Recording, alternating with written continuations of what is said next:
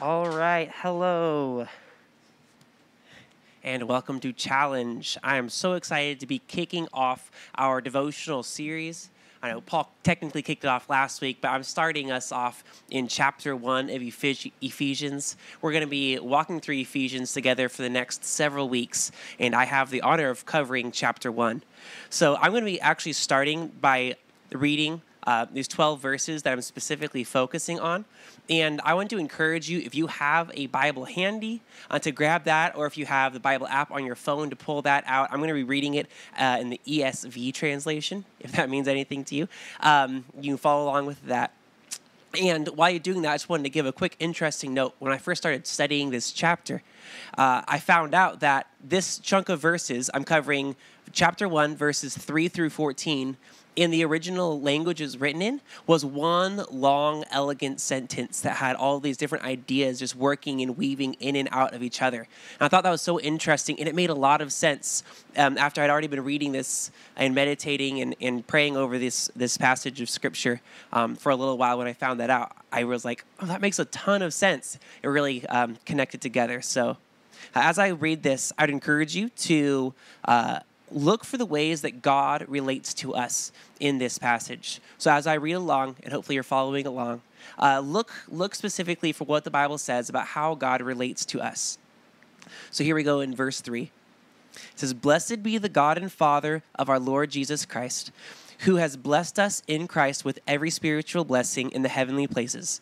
even as he chose us in him before the foundation of the world, that we should be holy and blameless before him.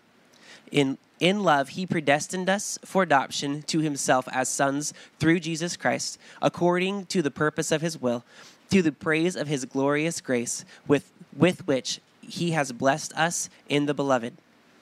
In him we have redemption through his blood, the forgiveness of our trespasses, according to the riches of his grace, which he has lavished upon us in all wisdom and insight, making known to us the mystery of his will, according to his purpose, which he set forth in Christ as a plan for the fullness of time to unite all things in him, things in heaven and things on earth. In him we have obtained an inheritance, having been predestined according to the purpose of him who works all things according to the counsel of his will, so that we who were the first to hope in Christ might be to the praise of his glory.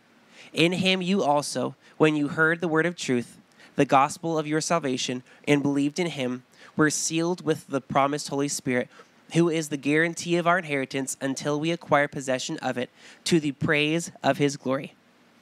Okay, I know that was a longer chunk, so that's why I told you you should pull out your Bible or, or a Bible app on your phone to follow along with me. Um, I just wanted to read it off so that you can see clearly um, where I got these big takeaways from. I have three big takeaways, all leading up to one single culminating point. Um, that I got from from studying this passage of scripture. And so the very first thing that stood out to me was that every good thing in life comes from God. Every good thing in life comes from God. Right off the bat, we see this statement that God has blessed us in Christ with every spiritual blessing in the heavenly places in verse 3. This really caused uh, another verse um, that I've that I've studied before to ring in my ears. It's James 1:17. It says every good every good gift and every perfect gift is from above, coming down from the Father. So several times, uh, that, that was my first big takeaway. I told you it was going to be simple here. One first big takeaway is every good thing in life comes from God. The second big takeaway I had was several times we read in this passage ideas about how God chose us, and ideas about how God has adopted us. And that struck me for one very kind of obvious reason, if you know me, is that two and a half months ago, my wife and I adopted our baby daughter. And so when I was reading this, it's hard not to not to see some sort of identity in that or to identify with that in some way. Although there's no real correlation there in how God adopted us and how I adopted, or my wife and I adopted our daughter. You know, those are pretty different things, but there's still definitely some similarities. And so the biggest similarity you can see even throughout throughout these verses is this idea that God chose us. God chose us. Like he reached out to us and adopted us. It was all on him. It was his part. It was his decision to reach out his hand to us and offer us grace. And that just rang in my ears because um, when I think about my daughter, I think about how much I love her. I just love her so much. I wish I like had her here and I could bring her up on stage and show you. Um, I love her so much, and it's not because she like brings uh she like was bringing some money to the table in this scenario or something. You know it's not like she uh she behaves overly well. She's a baby you know? She she's not she's not uh, doing the things i always want her to do and because of that i love her. That's not how it works. I just love her.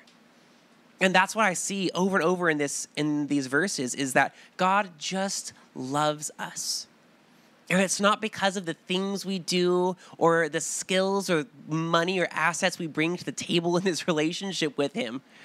That's not what's causing His love for us. God just loves us. He loves us so much that He adopted us as His own. So that's my second big takeaway there.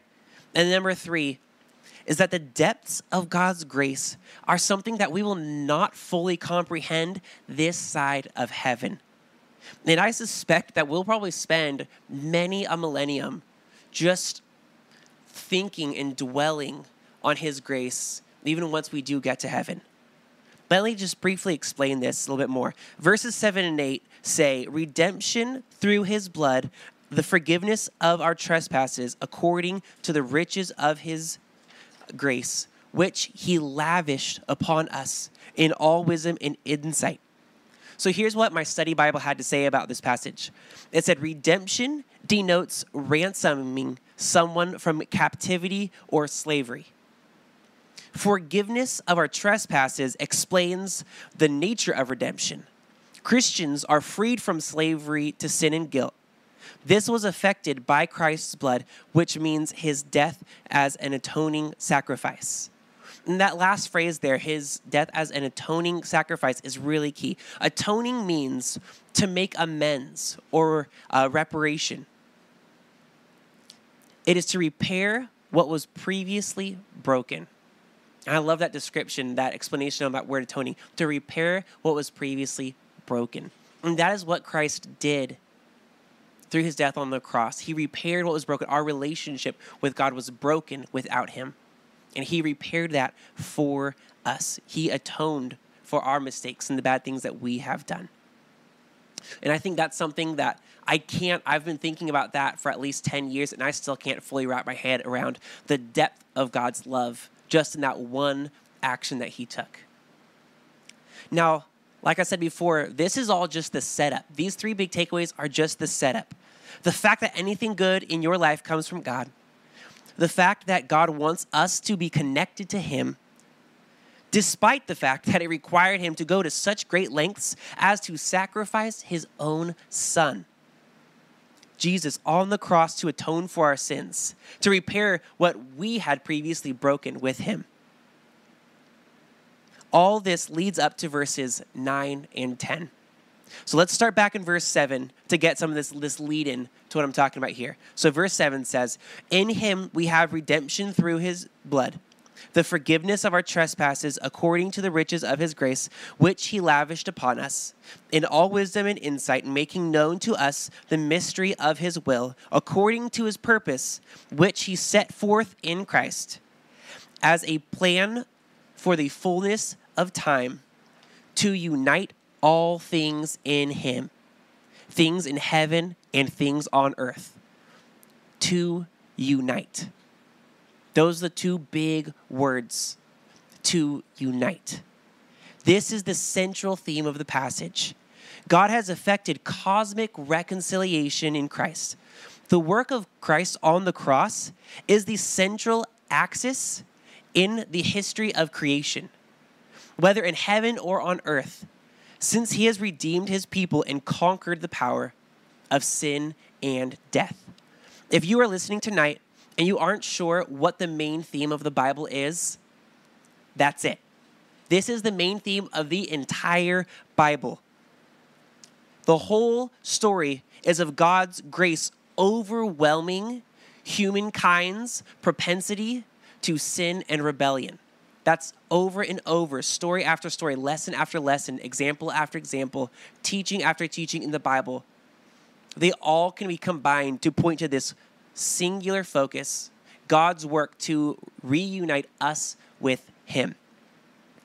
So if you are a follower of Christ, that means when you act divisively, you are misrepresenting who God is with your life. And you're misrepresenting what He's done for you and for everybody else through Christ. There is a lot to disagree on in the world right now. There's a lot. I don't know if you've been on social media lately, but that's all it takes to understand how much there is to disagree on and how many disagreements people have. As Christians, we need to realize that other people are allowed to have different opinions than us. Even other Christians have different opinions than us. Because guess what? I'm not God, and you're not God either. Your opinion is not His word. You could have all the right motives in the world. I could have all the right motives in the world, in my opinion, my perspective on something, and I could still get to heaven one day and find out that I was dead wrong in that opinion. Unless I can find it expressly stated in the Bible, then there's a chance I'm wrong. If it's in the Bible, I'm not wrong. I know I know I'm not because I'm not the one saying it there, it's God. But if it's not specifically saying in the Bible, then I could misinterpret the circumstances, have mixed motives that I don't even identify. There's a whole slew of things that I could be getting wrong in whatever opinion I have. And especially, this is specific about what's a lot of what's happening right now, especially because the vast majority of issues I see Christians bickering about online are that of policy. They both see problems and they both agree that something needs to happen. They just disagree on the most strategic course of action. They both have a desire for people to be treated well, for people to be safe, for all these things. But the difference is just they have differences of opinion of what's the most strategic course of action for dealing with these problems. We all need to realize that the circumstances of this life are just the stage that we're supposed to be using to display Christ's love for a lost and broken world. That's it. As a Christian, that is what you're supposed to be using this life as. This is a stage to display not yourself, but Jesus Christ and what he has done to everybody around you, including your Christian brothers and sisters. We need to focus on that and have unity in Christ and love and respect for others, even when we don't agree with their opinion. There's a verse that I love so much. It's Ephesians 4 2. It says, Always be humble and gentle. Be patient with each other, making allowance for each other's faults because of your love. I would really encourage you to recite that verse to yourself before your next social media post every time you're going to post something online. Um, and it's pretty interesting. I love that verse because it even gives uh, air for other people to be mistaken, right? It says, making allowance for each other's faults. So if I have a very strong opinion on something, I'm probably going to think you're at fault in your opinion. But even in that circumstance, the Bible says, making allowance for each other's faults because of your love. So I pray that if that happens in a discussion with me and you, I don't just blow you out of the water and make a bunch of insults. um, I hope that I will think about that verse and how Christ died to unite us to God. In doing so, as Christians, we're united together. Now, switching gears here, if you're listening to this and you're not sure that you have received that atonement that I was talking about, that the verse was talking about, that atonement for your sins through Jesus, you need to know this being a good God, God does not make you united with Him. He gives you the option to choose Him or to not choose Him. In fact, He's providing you with that opportunity right now through the verses that I read. So, how are you going to respond? You can choose right now to see verse 13 in this chapter realized in your own life. it says this In him you also, when you heard the word of truth, the gospel of your salvation, and believed in him, were sealed with the promised Holy Spirit. That, that is to say, that God will not only forgive you of your sins, but he will come into your life and start helping you live life the way he designed it to work. And maybe you've heard this before. Maybe you've even prayed a prayer like this, uh, like following this idea before. But if you're hearing this, this passage of God's word, and you have an inkling of a prompting to pray to God, asking for forgiveness for your sins and to be reunited with Him, I urge you to respond to God's promptings in His Word. And I'd really encourage you to join me in, in praying this prayer. Lord, thank you for your grace that you've lavished on me. I thank you for your persistent pursuit of me, even when I was trying to live life my own way and run from you. I confess that I've messed up. I have lied to people, I have hurt people, and I've acted selfishly when I could have acted selflessly and helped others. God, please forgive me of my sins through the atoning work of Jesus Christ, God through Him repairing my relationship with you on the cross. And please help me to walk with you daily as my Lord and as my Savior, as my perfect, adopted Heavenly Father. I pray these things in Jesus' name. Amen.